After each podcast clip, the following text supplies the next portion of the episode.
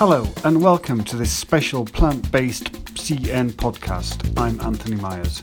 In this episode, we chat to David Greenfeld, CEO and co founder of Dream Pops, a fast growing plant based ice cream and frozen novelty brand that has big plans to compete with giants Hershey, Mars, and Ferrero when it launches a confectionery offering in the United States in 2022. Take a listen. Uh, but first of all, David, I'd like to ask, um, you know, tell us a little bit about Dream Pops, you know, for listeners outside the states who may not know the brand. Yeah, so Dream Pops, uh, you know, started with our first product, which is a, a geodesic geometric ice cream bar, um, a, plant-based ice cream bar, and has evolved uh, into a much larger mission, which is to reimagine all confectionery products for the next generation, with all of our ingredients being 100% plant-based, having a, de- a design-driven and a culinary uh, angle in terms of you know, looking at some of the legacy products and some of these brands that we've fallen in love with over the last few decades and seeing if there are ways that we can, you know, use new ingredients, cleaner foods, um, and design to really, um, you know, piggyback off of some of those great products and then really reimagine them for, for folks looking for better for you options. Okay, good. Is it fair to say? Is it true to say that you are going you're going to go head to head with the with the big guns like Hershey Mars and take on Kit Kats and uh, Reese um, Reese peanut butter cups? Is that? I have nothing but respect for uh, for those brands. They're my uh-huh. childhood favorites. Yeah, yeah. Um, but myself as a consumer and others are looking for uh, plant-based options uh-huh. that uh, sometimes aren't found from some of those competitors. So um, I think by by default you could say that but i'm not you know targeting them. I'm you know they they they, they make amazing products and we're just trying to give an alternative to, to folks looking for for other other options Great. And where would you where, where are you going to position the uh, the new confectionery category? You know, in, in in the aisle, is it? Yeah. So you know, I like to look at brands like Mars and Ferrero who have frozen and shelf stable products, shelf and teams that focus on them based on the season, right? Because uh-huh. um, ice cream is seasonal in the spring and summer, and chocolates and candies and confections typically in the fall and the winter. And so we're trying to position ourselves the same way. So we've built a real estate, you know, a presence in grocery and retail in frozen. And now you're going to see our products start to pop up in the chocolate aisle, in the candy aisle, at the register. And I think it'll be a nice parity and duality to be able to discover products in frozen, but also near the register or at end caps where we haven't been able to do so with our frozen products. Okay, great. Um, let's just rewind a little bit. Uh, where where where is Dream Pops uh, headquartered, and when was when was it established? Yeah, so we're about five and a half years old. We're uh, located in Venice in Los Angeles, California. Oh, yeah. Um, we're available in the US, in Canada, and in the UK, uh-huh. um, and primarily in the US and Canada. Um, mainly natural, specialty, and conventional stores, about 4,000 stores now, and expect that to double uh, for 2022.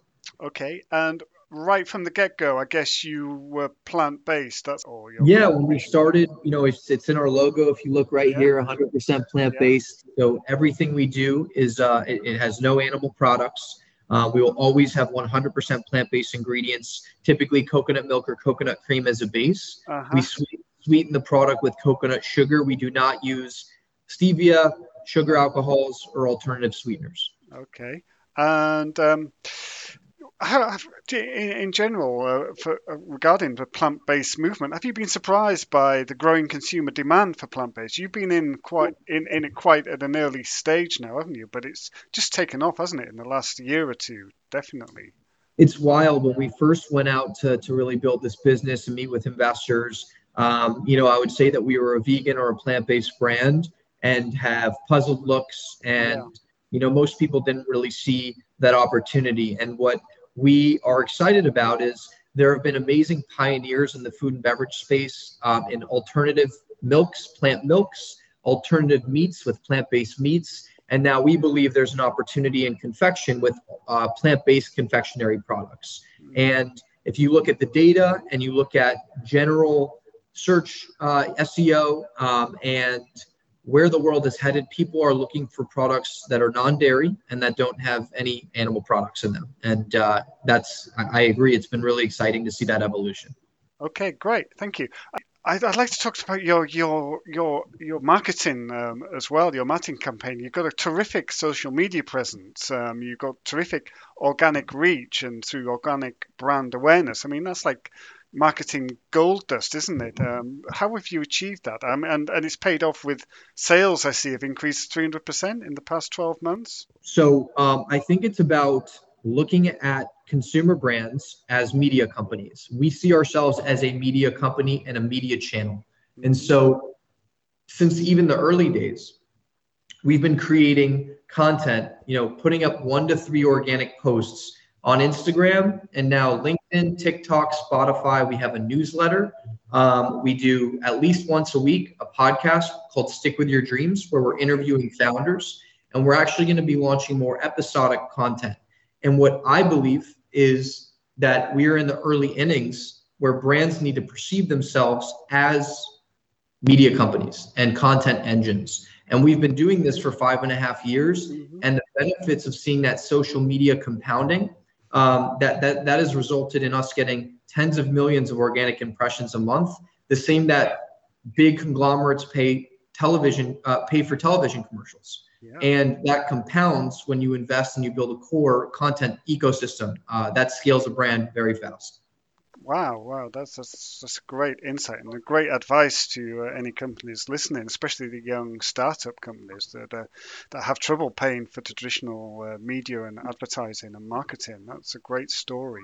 Um, I'd just like to move on as well regarding obviously the pandemic and the and the lockdown and the restrictions hit um, so many companies in different ways. How how did it affect DreamPop? Yeah, you know, we were we were quite lucky. I think uh, I see a bifurcation of folks who, if they did not have retail distribution, um, it was really hard to gain new distribution in the pandemic. However, if you already had some distribution, you could take advantage of the increased consumption, uh, specifically in plant-based and better-for-you products, both through platforms like Instacart, but also uh, through you know heavy purchasing uh, behavior. And so uh, we were lucky to benefit from that increased consumption in frozen novelties and plant-based products um, and to gain more distribution with great velocities and great turns on shelf.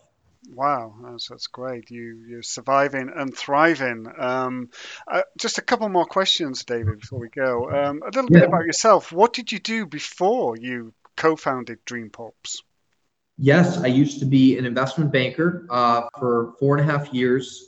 Um, I did two and a half in Los Angeles and uh, two in Milan, Italy. Um, was doing mergers and acquisitions and private financings for media, technology, and consumer retail businesses. And uh, learned a lot doing that, but have always been in- incredibly passionate about food um, and CPG, and knew that uh, you know what I love is you know quickly realized that you can really do net you can you can have a really amazing net impact uh, in this space. You can create healthier foods and you can create great businesses. And to be able to do that uh, as a profession you know healthier products in the hands of more people and great businesses that that's a pretty great value proposition and something i'm very passionate about Excellent. Uh, just a couple more. What uh, I've got a, a, general question now, really. Um, just with your insights over the last five years and running a successful company uh, like like you are doing, um, how do you think cons- how do you think consumers' relationship to chocolate or confectionery has changed over the recent years? Would you say? Yeah, I'm a student of, of confection. You know, one of my favorite shows is The Food That Built America. And so I've been watching the stories about Frank and Forrest Mars, Milton Hershey. And I actually think we're going through a very similar period to what happened in the 1920s and 30s, where these businesses were able to, to create really powerful legacy brands um, where consumers in the 20s and 30s had no idea about milk chocolate. Um, and, you know, Milton Hershey, what he, what he was able to do through distribution, you know, I would equate that to what brands can do now through technology and through uh, digital marketing and social media. And so back to your question, I think that dated legacy brands um, have not kept up with the quality of ingredients and what's needed for consumers in present day. And so now, if you can create those products that compete with those legacy brands and then add the element of mass communication at scale to that next generation, uh, you can build a successful company in 2021.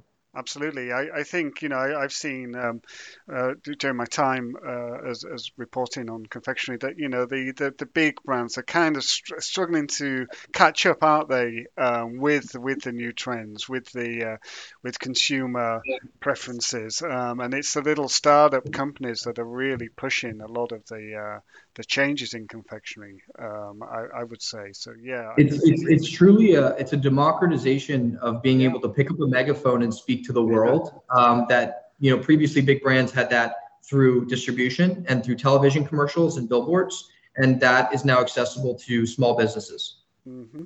Thank you, David. And final question: we can't leave without asking. Um, Dream Pops, um, either the frozen desserts or the confectionery. You mentioned that they could, they're in they're available in the UK. Will we see them more widely in in Europe um, in in the months to come? Do you think? We are exploring opportunities uh, all over the world. The goal is to be, uh, you know, a global player, and very excited about that. So I would say absolutely, and. Uh, you know, as as we find great partners and you know new markets, we we, we absolutely would love to be in every market um, globally. So, David Grenfield, thank you so much for, for your time. Thank you for for having us and for sharing our story. I really appreciate it.